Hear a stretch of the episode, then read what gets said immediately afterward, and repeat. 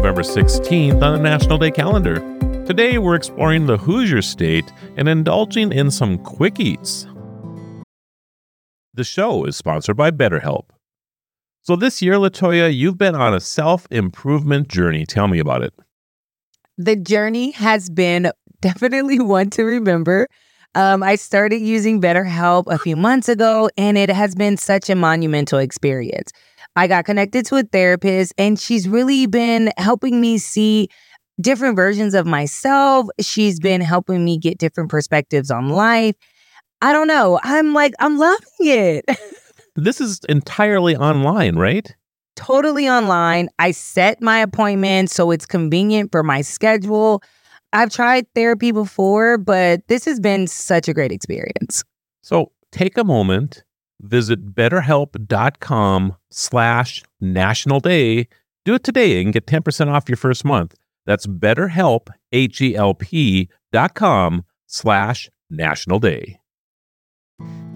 Known as the Crossroads of America, Indiana offers a blend of history, sports, culture, and natural beauty. From the bustling city of Indianapolis to the serene landscapes of Brown County State Park and of course, the car racing legacy of the Indianapolis 500, there's something for everyone in the Hoosier state.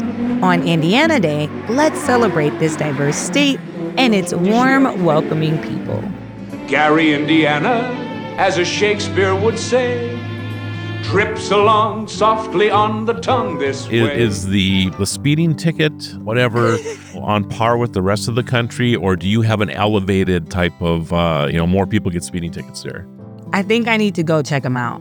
I think I, I know how you drive, so this probably would be a good thing for you. You should go to Indiana.